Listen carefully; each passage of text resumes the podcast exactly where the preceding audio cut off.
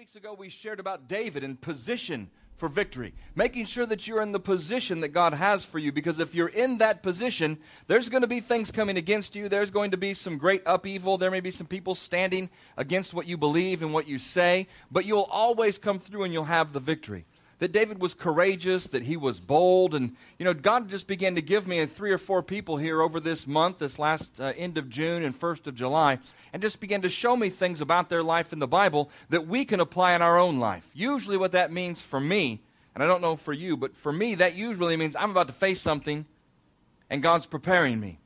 He doesn't usually prepare me after the thing. If I've not listened, He'll teach me a lesson after the thing but he usually tries to prepare me before that thing.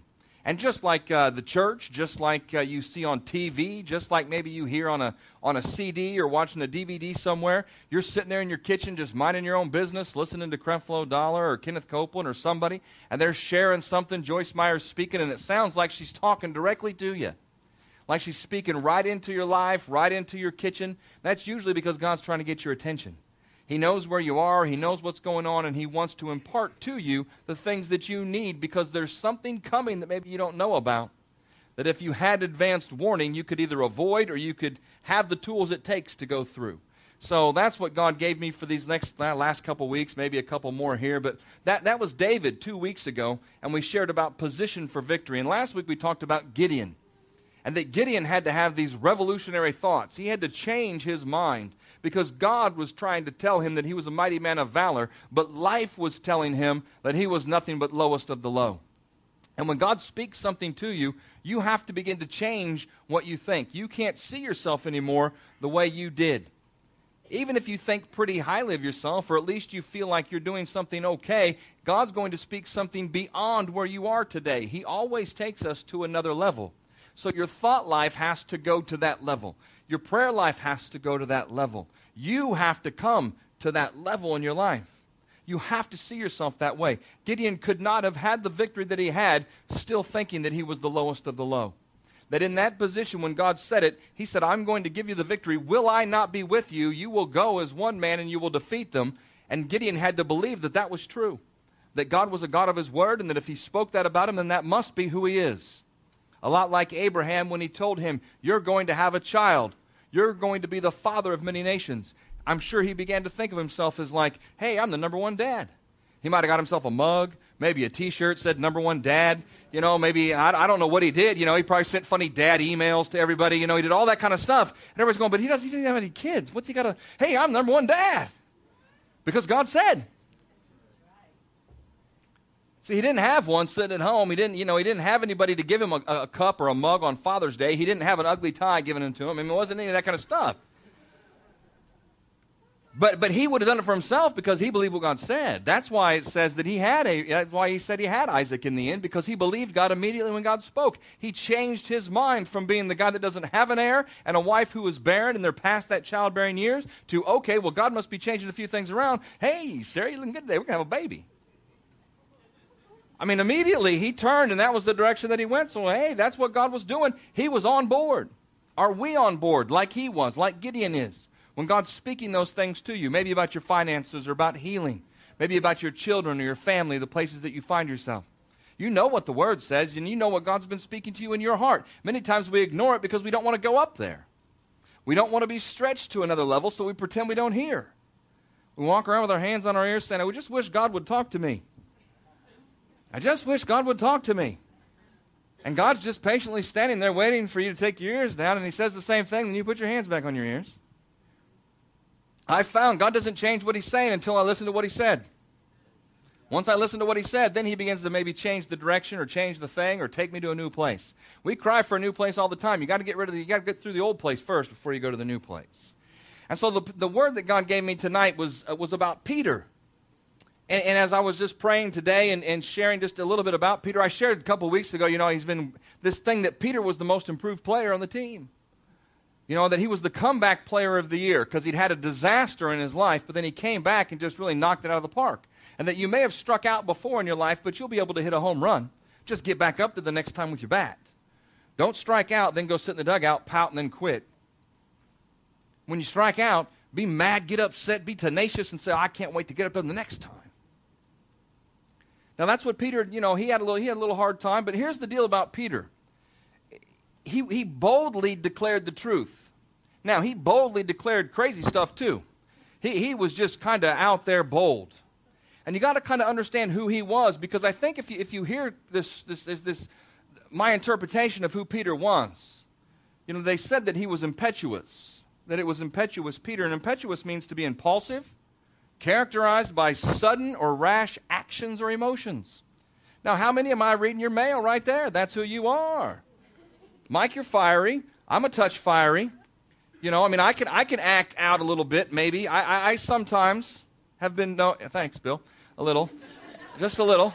I have been known in the past to be a little rash, maybe to speak a little bit faster than what I should, to say something maybe that I wouldn't have said had I taken a second and thought about it. Um, and that's who Peter was. See that that's it said he was impetuous. It said he was the guy who kind of talked and, and shared. He was always he was always fiery about what was going on. Now see, he was a fisherman.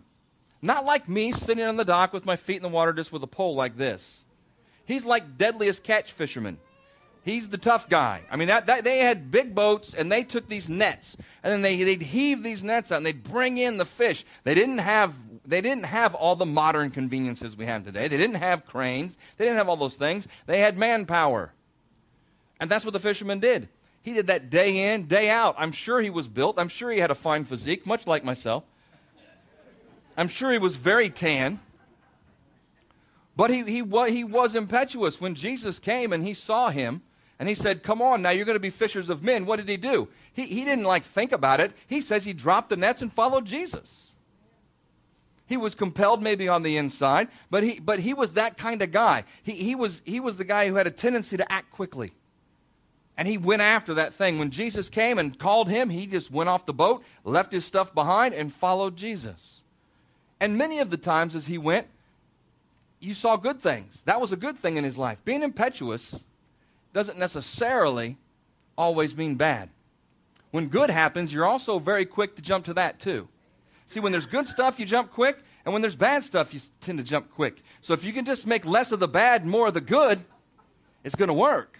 See, because we say when God speaks, act. When God tells you it's time, go. When He says speak, speak. When He says, see, those are the things that God wants us to do, to be obedient. He says instant obedience.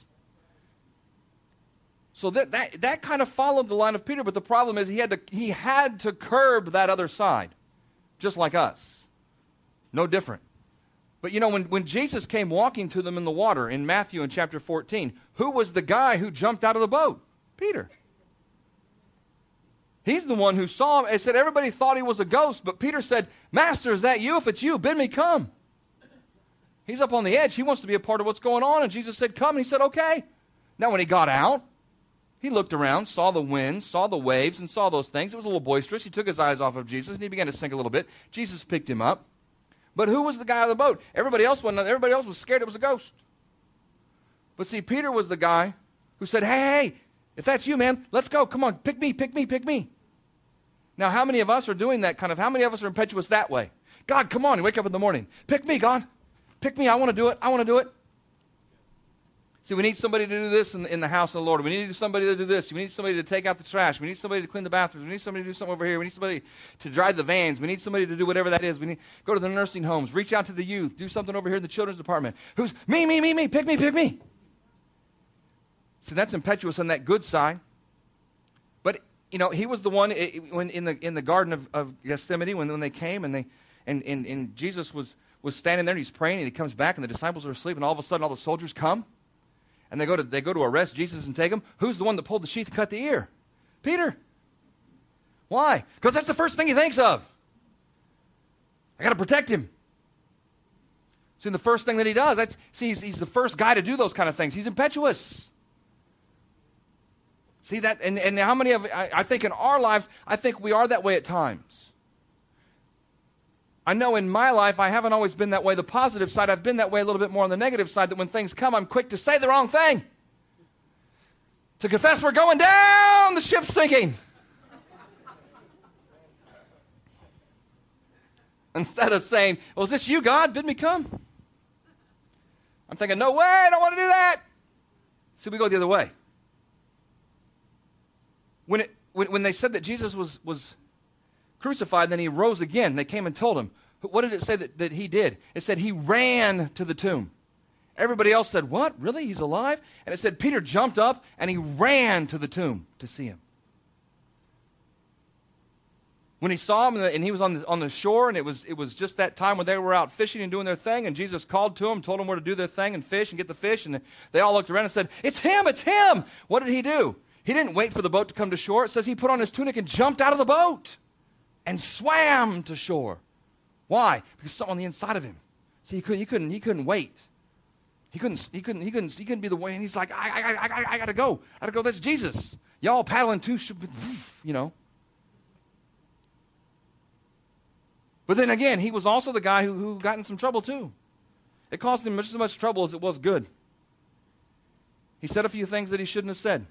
In Matthew in chapter 16, she'll put this up there real quick. I love this because if you think about it, it's, you know, I mean, now you know who he is, see? Now, now you got a feeling this is this guy, he's tan, he's strong, he's doing his thing, but he's really got, he's got a lot of fire, he's got a lot of energy and passion on the inside of him, and he's not real sure what the passion's about, but he's trying to. And here it says, from that time, Jesus began to show the disciples that he must go to Jerusalem. And, if, and if you read this, this is just after, and this is neat because it's just after Jesus said, who do, you, who do men say that I am? And they said, Who do you say that I am, Simon Peter? He said, I say that you're the Christ. And he said, Good for you. Gives him a gold star for the day and says, Nice job, you answered correctly. And I'm sure Peter said, Uh huh. Where are all you guys? I said it right. He was happy. He got it right. That's the way the impetuous people are like that. You have a tendency to think about you. You have a tendency to think about, I could do that. Now I know this because that's kind of that's kind of my personality. See, so I, I kind of I have a tendency to think, yeah, I know where my skill is. But you got to realize it's, it's him, not you. And he was very excited about that. Peter was excited. But then it goes on and it says, From that time, Jesus began to show his disciples that he must go to Jerusalem and he must suffer many things from the elders and the chief priests and the scribes, that he must be killed and be raised the third day. But then it says, Peter took him aside and he began to correct him in his theology. That I don't think that's true, sir. Let me help you out. I know you called me off the boat, and I know I'm following you. But come here. I think you're just off a little bit here, sir. And so he began, he began to correct Jesus. It says he began, he began to rebuke him. He began to tell him, I don't think that's the way it should be.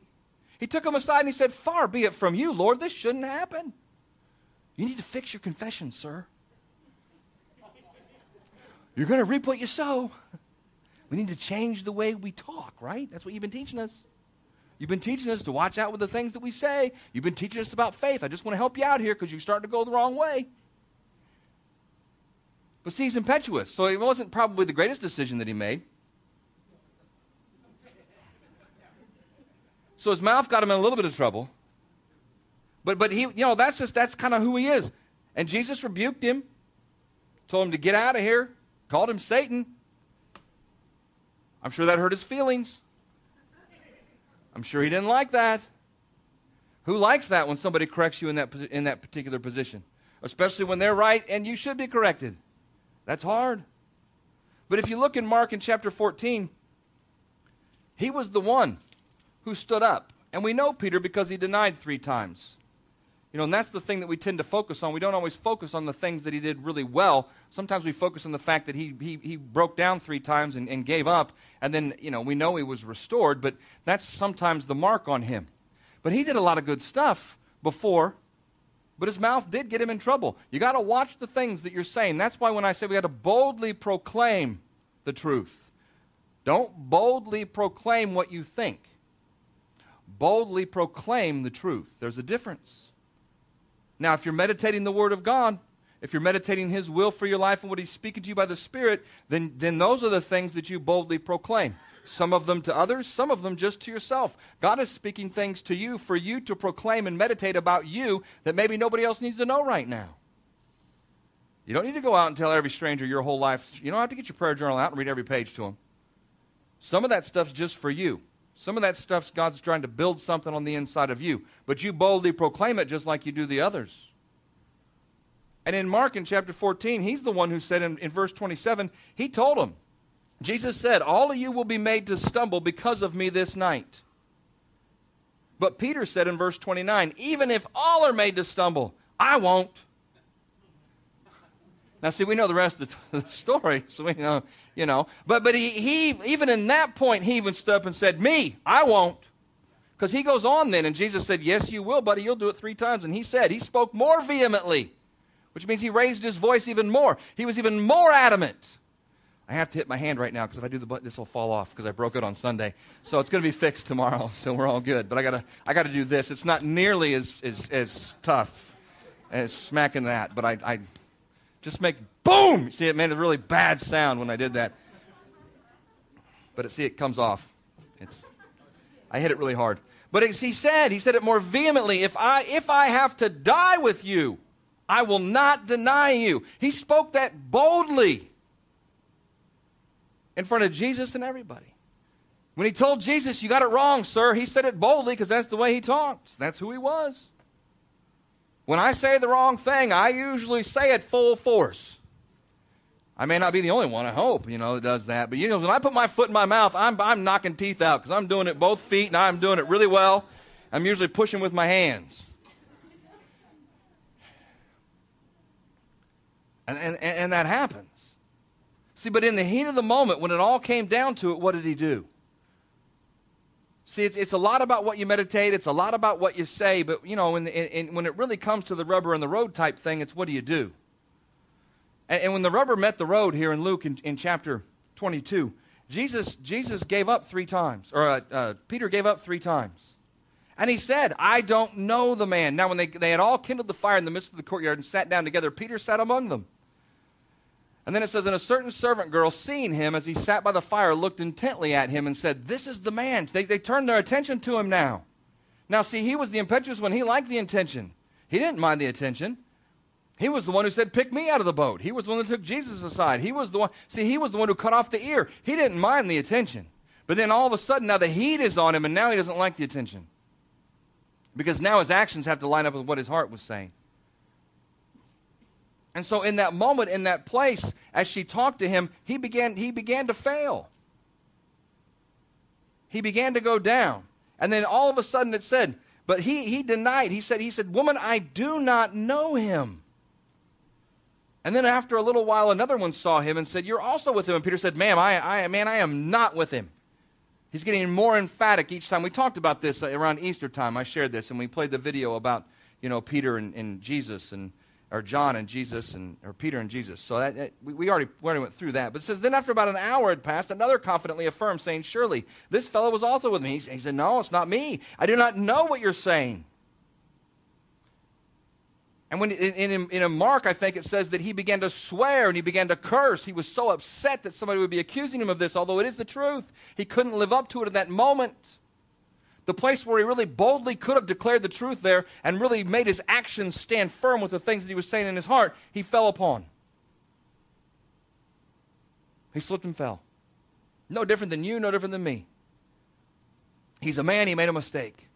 He made them before, obviously. He'll probably make them again. It's the one thing that we have in common. We're all human beings, but we all will make mistakes. We all will miss it. We all will fall short, but we all serve the same God. The same God you serve, I serve here in this place, is the same God that he serves right there too. Because in just a little while after Jesus dies and comes back, he comes back looking for Peter to talk to him about restoration, to talk to him about forgiveness, to talk to him about the next day and the next page in his life, to tell him it's going to be okay. Because see, three man, three times he denied him, just like Jesus said, and all of a sudden the rooster crows. And all of a sudden he remembers, I've messed up. And it says, Peter went out and wept bitterly. I'm sure he left feeling very despondent because in his heart he didn't want that to happen. See, the, the, that kind of person always wants the best. You know, I'm, I'm, always, I'm always wanting the best. I always want to do the right thing. I always want to be okay. I always want to be in charge. I always want to be in the right, you know, I'm always headed that direction. You have confidence in who you are. We have confidence in who we are in Christ and the fact that we're, we're, we're being led by His Spirit. But we still make mistakes. And I'm not trying to, to, to, hound on his mistake, but what I'm trying to do is see that, you know what, he went away weeping bitterly. Uh, there's times in our lives where we feel that way too. Man, I missed it. And now for us, we missed it. We know the story. We've got the word. We can read front to back. We, we kind of get the whole picture. We understand we've made a mistake. We understand 1 John 1 9 that if I repent before him, he is faithful and just to forgive me of my sin. We get that. That wasn't written yet for Peter. There wasn't a rest of the story. Jesus was headed to the cross, and, and they were promised a few things, but they didn't understand any of those things. And so here he sat in this place, and he knows that he's trying to do what he can, but he can't. So now all of a sudden he's probably, dis- he's probably depressed. He's, he's, he's despondent. He's made these mistakes, and he's messed up. And he has to live with that. I mean, he has to, he has to live with that for a few days here, with that thing eating and gnawing at him. Now, thank God we don't have to, because there's no condemnation to those who are in Christ Jesus, who walk according to the flesh, don't walk according to the flesh, but according to the Spirit. Romans 8 1. So I don't have I don't have to have this beat up thing for a couple days. Why? The Holy Spirit wasn't there yet. the Holy Spirit's here now. So I can walk I can walk in the spirit, not the flesh. And so in this place, he doesn't know that yet. But what does Jesus, what, what does the Lord begin to speak? If you look in Mark in chapter 16, we said this earlier. We've talked about it already. But, but he said, Go tell my disciples and Peter. Because Jesus immediately comes back to restore. And he knows Peter needs it. He knows part of who Peter is and his personality and all the things that happened and all the stuff that went down in the end. He, he, he, knows that he was impetuous. He knows he acts on that. He knows, though, in that kind of person's life, how much they need restoration, how much they need love, how much they need to know that it's all going to be okay. He, he's already been up and down a little bit with Peter. But he comes back and he says, Go tell my disciples and Peter, go get him, go get him, go get him. Now, why is this important? Because Acts is about to happen. And Peter's got to be, he's got to know that he's okay. He's got to know that things are right. He's got to know that it's going to be okay tomorrow. And so Jesus says, Go, go tell my disciples and tell Peter. And tell Peter, and tell Peter, and tell Peter. See, he still loved him despite his failure. He still had a plan for his life, and he didn't want to lose him. See, that person, when you're impetuous like that, you begin to say the wrong thing. You begin to get wrong too wrong. You do the wrong thing too much. You get too far over here. Then, then, you, then you're kind of like the dog that goes past the electric fence. Then you don't want to come back. Have you ever been shocked? We did that one time. My mom had an electric fence and her dog, and so we all took turns shocking ourselves. There's, there's, I do a lot of crazy things. Sober. I mean, it's amazing. But, I, I mean, it, it was uh, my brother Dave. He did it, and he goes, he goes, oh, it's nothing. And so we're like, really cool. So we were like fighting to see who got to do it next, you know. And so like I hit myself, and that was not nothing. It like lit me up, and I, man, it hurt. And I looked at him and said, well, that was nothing. And he said, well, I couldn't act like you. You wouldn't have done it. Makes sense. But see, that dog that goes through that fence, once they get on that other side, they don't want to come back because they know when they come back that thing's beeping at them. And no matter how bad they want to get home, they don't want to get shocked again. But what Jesus was telling Peter was, you could come on back home because you're not going to get shocked. There ain't no shock on the way back in. See, there's nothing but goodness on the way back in. And so he told Peter that. He wanted him to know that. He wanted him to know that I've got a plan for you. Because he said in John in chapter 21, with his arm around him after he'd swum in from the boat, he was so excited to see Jesus. He swam in from the boat, put on his tunic, and jumped in, and he came, and Jesus said, Peter, do you love me? And we watched the video, so we know what it all went. You know, he said, Yes, yes, yes, Lord, I love you, then feed my sheep. Then feed my sheep, then feed my sheep, then feed my sheep. In other words, you can go do it. It's okay. I've forgiven you.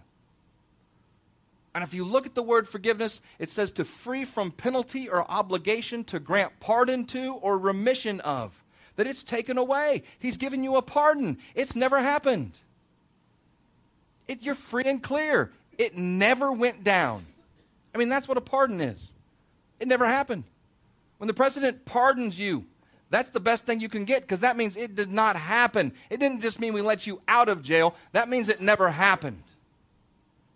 So you don't just go with your past hanging with you. When that thing goes down, that doesn't happen anymore. You didn't have it.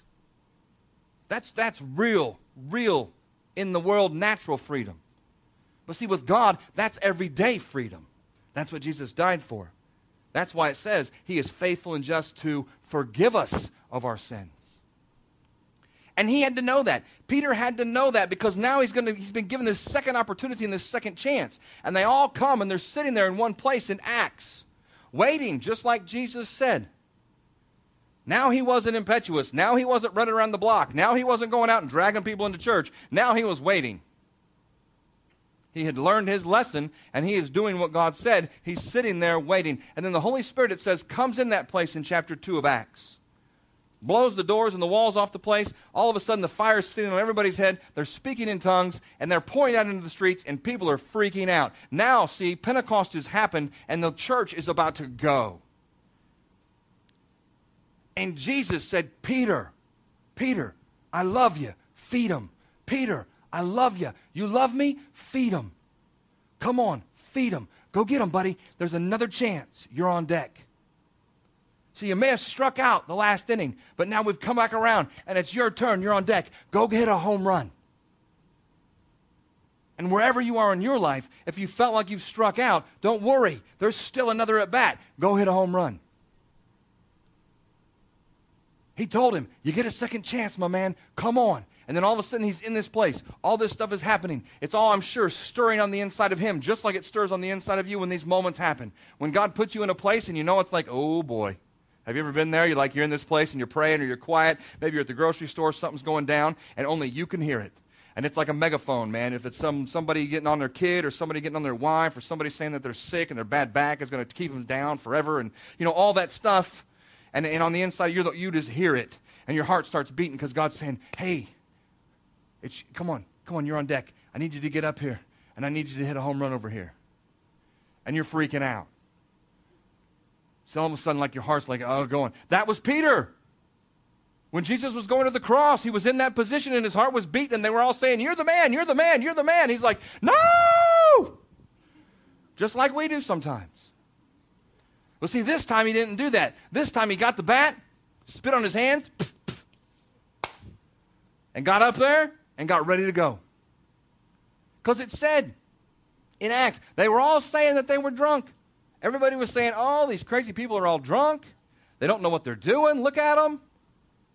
But then it says in verse 14 Peter, standing up with the eleven, raised his voice. Of course, it was Peter. He's always the one stepping out. But this was a moment designed for him. This was a moment that God had prepared in a place and a time and an instant. And right there at that time, all of these people's hearts are all prepared. They're all ready. And God says, Go get them, buddy. But I struck out last time. He didn't say that. I can't hit the curveball. Ah, I can't. I can't. Yes, you can. Come on. Here's the bat. Come on, go get him. And it said he got up and he stood up and he began to speak with his mouth. He raised his voice and he said to all of them that were in that place. Then he read that prophecy out of the book of Joel. And he spoke it to them right in that place, boldly proclaiming what this was. Not saying, okay, I, we think. We think this is maybe that thing that Joel was talking about back, you know, when he prophesied that. We, we were, we're thinking about it. We think it might be that. He didn't say that. He stood up and said, This is what was written. There was conviction in his heart. He boldly spoke it and stated it. No different than you should, no different than I should when God puts it in your heart to do it. When your time comes to get up to bat, don't be looking around the dugout for a pinch hitter. Grab your bat, get up there. I don't have my cleats on today. That's all right. You can knock it out in sandals. That's all they wore. they didn't have Nikes on. They were all wearing sandals, and he still took it out of the park. See, but he did it boldly. He stood up and he raised his voice. Now, how many people were saved? 3,000 people got saved that day. He didn't even have to have an altar call. They screamed back at him, What do I have to do to be saved? If this is true, then I want it. What do I do? That's like the fish jumping into the boat. I mean, you don't even have to cast out the thing, they're like all coming in the boat with you. And then he turns around, and as soon as that gets done, it says in chapter 3 there's a lame man sitting there at the temple called Beautiful. And if you go and you read and you look through there, and you don't have to put it on the screen or anything, but it says this guy saw Peter and John about to go in, and he asked for alms. And fixing his eyes on him with John, Peter said, See, he had John with him, but who's the one who said? Peter said. See, now he's boldly beginning to proclaim, not the craziness, not the denying Christ, not those things. Now the Holy Spirit's alive on the inside of him. He has learned his lesson. He understands he has a second chance at the bat. So now he's going to hit a home run every time he gets up. He's not worried about striking out. It said, Peter said to the man, Silver and gold I don't have. Because he told the boy, Look at us. And he said, Silver and gold we don't have, but such that we have, I give you and he transfers that power into that young man's life and pulls him up, and whoa, off he goes, jumping and shouting and screaming through the hallways. But it says he said, he spoke, he told the boy, Look up here. I don't have what you need, but I do have what you truly need. But now he's boldly proclaiming the truth. He already understands this restoration thing. Jesus has taken him, taken him aside and said, I love you, I love you, I love you, you love me, you love me, you love me, feed my sheep, feed my sheep, feed my sheep. He takes him aside and he tells him that. So now Peter knows this is my opportunity to feed the sheep. And off he goes. And then, then he gets in trouble because he does this thing, and then everybody starts freaking out on him. No, I'm sure there's like, it's like half, half it's got to be like half pandemonium in the natural because 3,000 people just got saved. This guy who could not walk is now walking, jumping around, telling people and singing. They're all going, Whoa, what is this? And so then, just like about any good move of God, the enemy comes and tries to squelch things that are going on. And how does he do that? He tries to get you to shut your trap. Doesn't care if you go to church. Doesn't care if you go gather in somebody's house. Doesn't care if you go do something in the four of you or the ten of you or the twelve of you. But don't shh, don't go telling everybody else. See, that's what the enemy says. Don't tell them. Oh, shh, it's okay. Somebody else will tell them. See, that's what I, when I'm in Walmart pushing my cart and got to talk to that person, I say, yeah, somebody else got some, somebody else. I got to buy creamer. No, I mean, you're thinking about butter and eggs and the things you got to get, man. You're not thinking about getting somebody saved at Walmart. But this wasn't a church service where Peter stood up and 3,000 people got saved. This wasn't a church service where this guy got healed. It was just him walking into this place at the, at the, at the temple at the gate. And he did it right there. It didn't say they sang first. It didn't say they had to take the offering. It didn't say all those things had to go down. This was just in a place where they were, the Spirit of God was, and somebody who needed it, and then they just made the connection. But he spoke. And then all the people that came against them then, as you go back and you read through here, they all start talking. Hey, you know what? Could, could you just do us a favor and just not talk about Jesus? Could you just kind of just, you know, you can go about your ways. Everybody knows. Everybody knows you were with him. And, and, and I mean, it's obvious because you two are like Neanderthals. And, and that's what it says. They're untrained and unskilled men, you know. They were just fishermen. They were just big guys that just fished. And I said, We understand, you know, you're kind of untrained, you know, but you've been with him. You've been with Jesus. And they said, Listen, folks, you're the ones who killed him, not us. You're the ones who did this. You're the ones who started this. You're the reason that he's dead. And now he's dead and he's risen again. We have the Holy Spirit alive on us. And you want us not to proclaim the things that we know are true? You want us to not proclaim what we see, what we've known, what we've felt, what we've lived these last bunch of years? I mean, you know, he was only here doing these things for three years. And we were with him all of that time, seeing them, being a part of them. We've touched people and they've been healed. And we've seen people's lives change. And we've fed 5,000. We've done all those things. We've seen it all happen. Yet you want us not to say anything? You want us to sit quietly here and just go about our business? We can't do that. Peter said. Peter's the one who took the lead. He's the one who spoke. He said, Yeah, yeah, that's nice, but we can't do that. Sorry, sir. I have to proclaim what I know is the truth. I have to proclaim what I've seen and what I've felt. I have to proclaim what I know is right. And I can't let you tell me when and where I can do that. I must have the leading of the Holy Spirit. He said, God is the one who leads and guides me and tells me what I'm supposed to say. And I must respond to Him and not you. Whether you kill me, whether you leave me, whether you string me up, whatever that is, just like he said back in, the, in Luke. just like he said before the restoration. He said, If I have to die for you, I will. That moment came and he chickened out. But the second time they said they had the power to do those things to him, he said, I, I, I can't. I don't even care what you do to me. I, I'm going to speak the truth. And then they all went, Oh, man, well, what are we going to do? Because the people know this is true. The people know this happened. And they even, they let him go. They said, okay, well, you guys can go ahead and go. But please just don't talk about Jesus. I'm sure they went out and said, Jesus! On their way out, I would have, you know, you know us. I mean, we're going to like, Jesus! Jesus to you! I mean, we would have been taunting them a little. I don't think they probably did, but that's just maybe us nowadays. But it said they went out and they gathered with their friends and they told all those people what was going on. And then they got together and they began to proclaim that Jesus was Lord. They began to proclaim the goodness of God. They began to say how wonderful it was. And then it said, you know what? Let's pray. Let's all gather together. Let's hold hands and let's get in one accord and let's pray that God grants us boldness to speak his name, Jesus, everywhere that we go. Not that we get chicken, not that we get afraid. Peter said, let's all get together. And I pray that we can speak that name with more boldness than we ever have before. And you can follow the exploits you know, as he goes from there to there to there. I mean, it's just, it all started to happen because he boldly proclaimed the truth.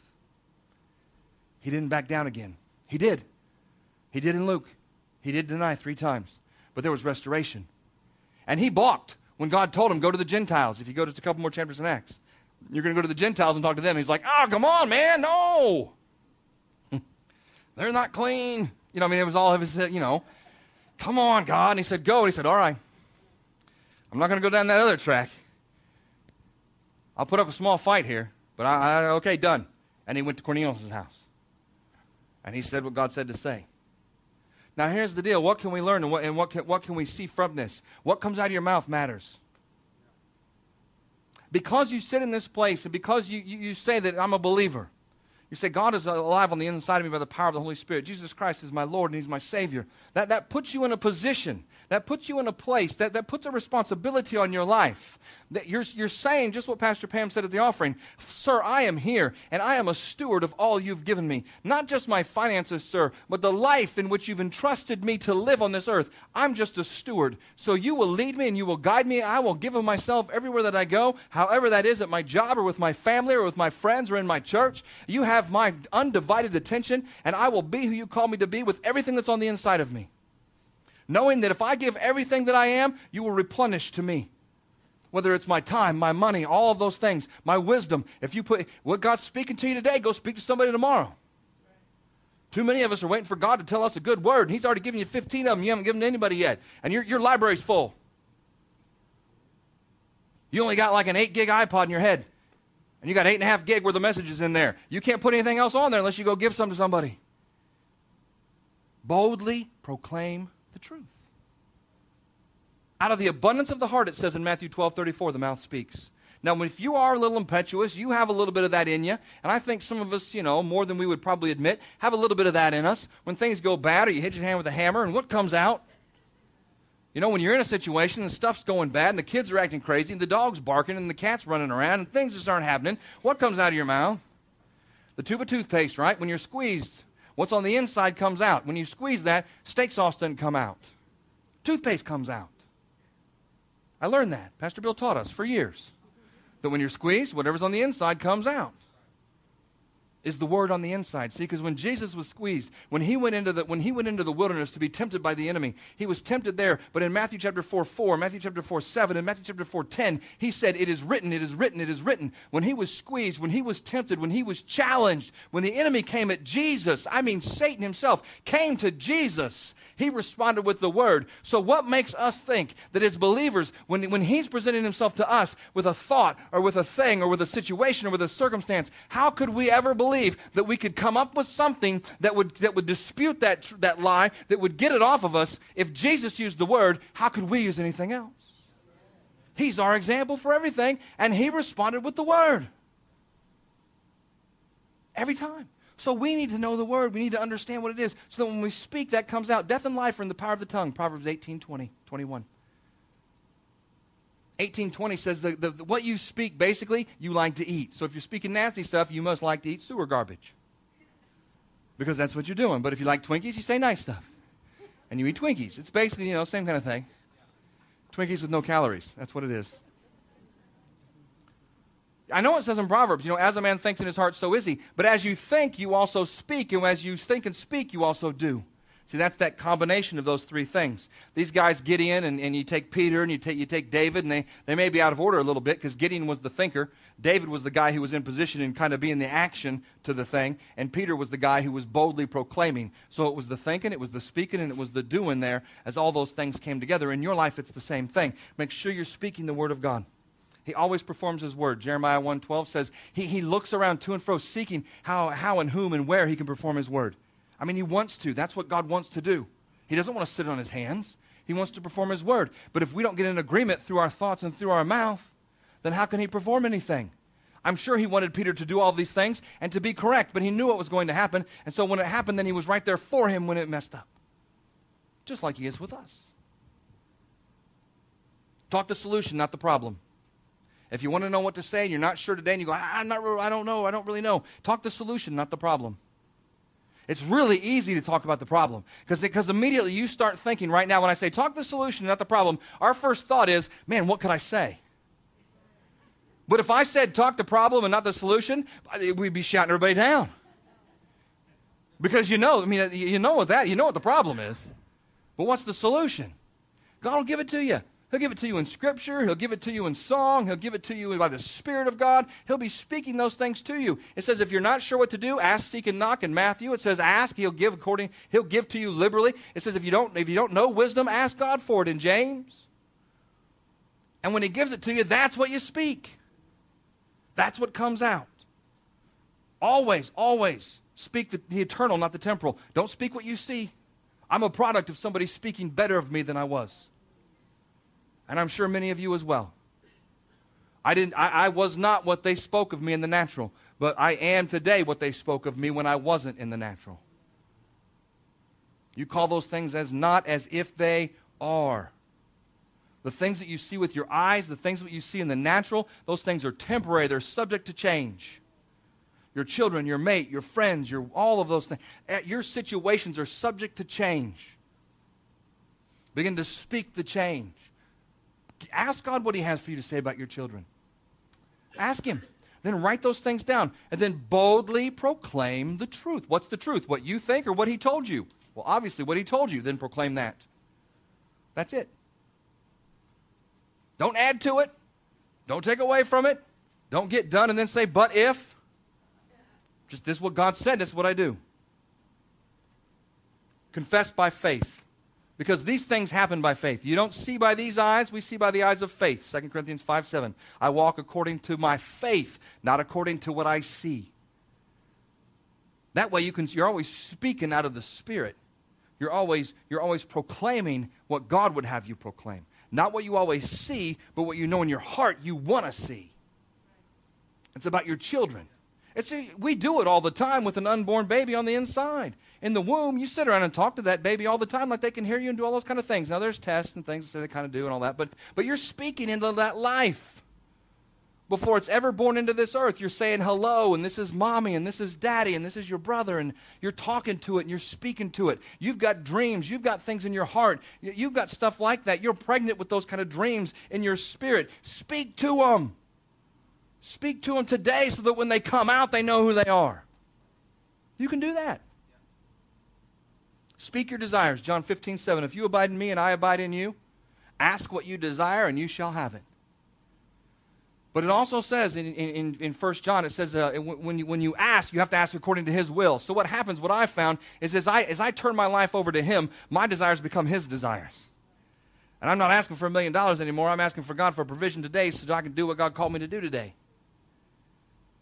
I've done that. I've prayed for a million dollars. I've prayed and said, God, if we could just give like a million dollars, just send me a big Ed McMahon check, we'd be all right. He knows I'd probably be in Bermuda somewhere, hanging out on the beach in flip flops. Have a satellite church. what do we say? Oh, I tithe on.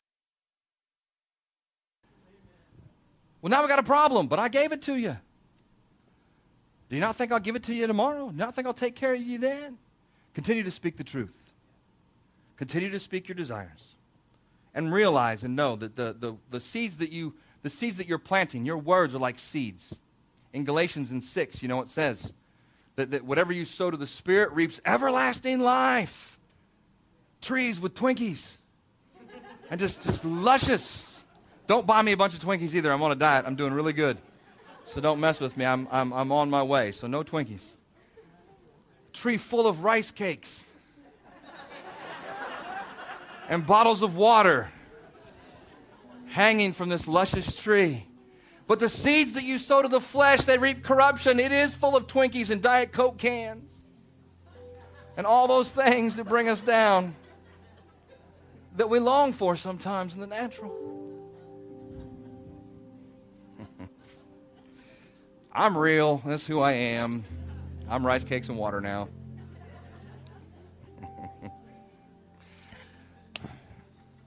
I'll be back. But listen here, think about this. For the last few days, because you can remember, you know, the words that you're speaking and saying over your life, over your situation, over your kids, over your mate, over your job, the words that you're saying over your country and your leaders. The Bible says don't, don't sit there and talk bad about President Obama. No matter the job he's doing or how you feel like he's doing in your heart, you got to know God, God says in his word that we're supposed to pray for our leaders. So you pray, not that he gets some kind of wicked disease. You pray that God blesses him and that his heart changes. And he walks a righteous walk. And that he is a righteous man of God who's living according to the gospel of Jesus Christ. And the same thing for you in your life. Because see, though, what, now is that what you want? See, you want all those good fruit. Think about what you've been saying, because your field's full of that. You know, if you said good things about your kids, about your job, about your stuff, or has it been a little rough? Just correct it. Just correct it. Tonight, that's all we're going to do. We're just going to think about what we were and we're going to we're going to change because it's easy to change. Peter changed. Jesus didn't do anything. He didn't like mold him into something else. He just said, "I love you. You're forgiven." Basically, do you love me? Yep. Then feed my sheep. Go get them, buddy. He, that was it. First John says, "You ask forgiveness. You say, God, I am sorry. I repent. I've messed up." He says, "You go, man. You go free as it never happened in your life again." So let's stand up together and let's pray. We hope you've been encouraged, strengthened, and challenged in your walk with Jesus. If you need prayer for situations in your life, we encourage you to email us at prayer at victorylafayette.org or call our offices at 765 447 7777. If you desire to make Jesus the Lord of your life, or if you have drifted away from the relationship you once had, I encourage you to pray this prayer with me today. Heavenly Father, I believe that you love me. I believe Jesus died for me and rose from the dead. Today, I confess Jesus as my Lord and Savior, and I receive the forgiveness for all my sins. Holy Spirit, I thank you that you come into my life and empower me to live a victorious life. Thank you for saving me. In Jesus' name, amen.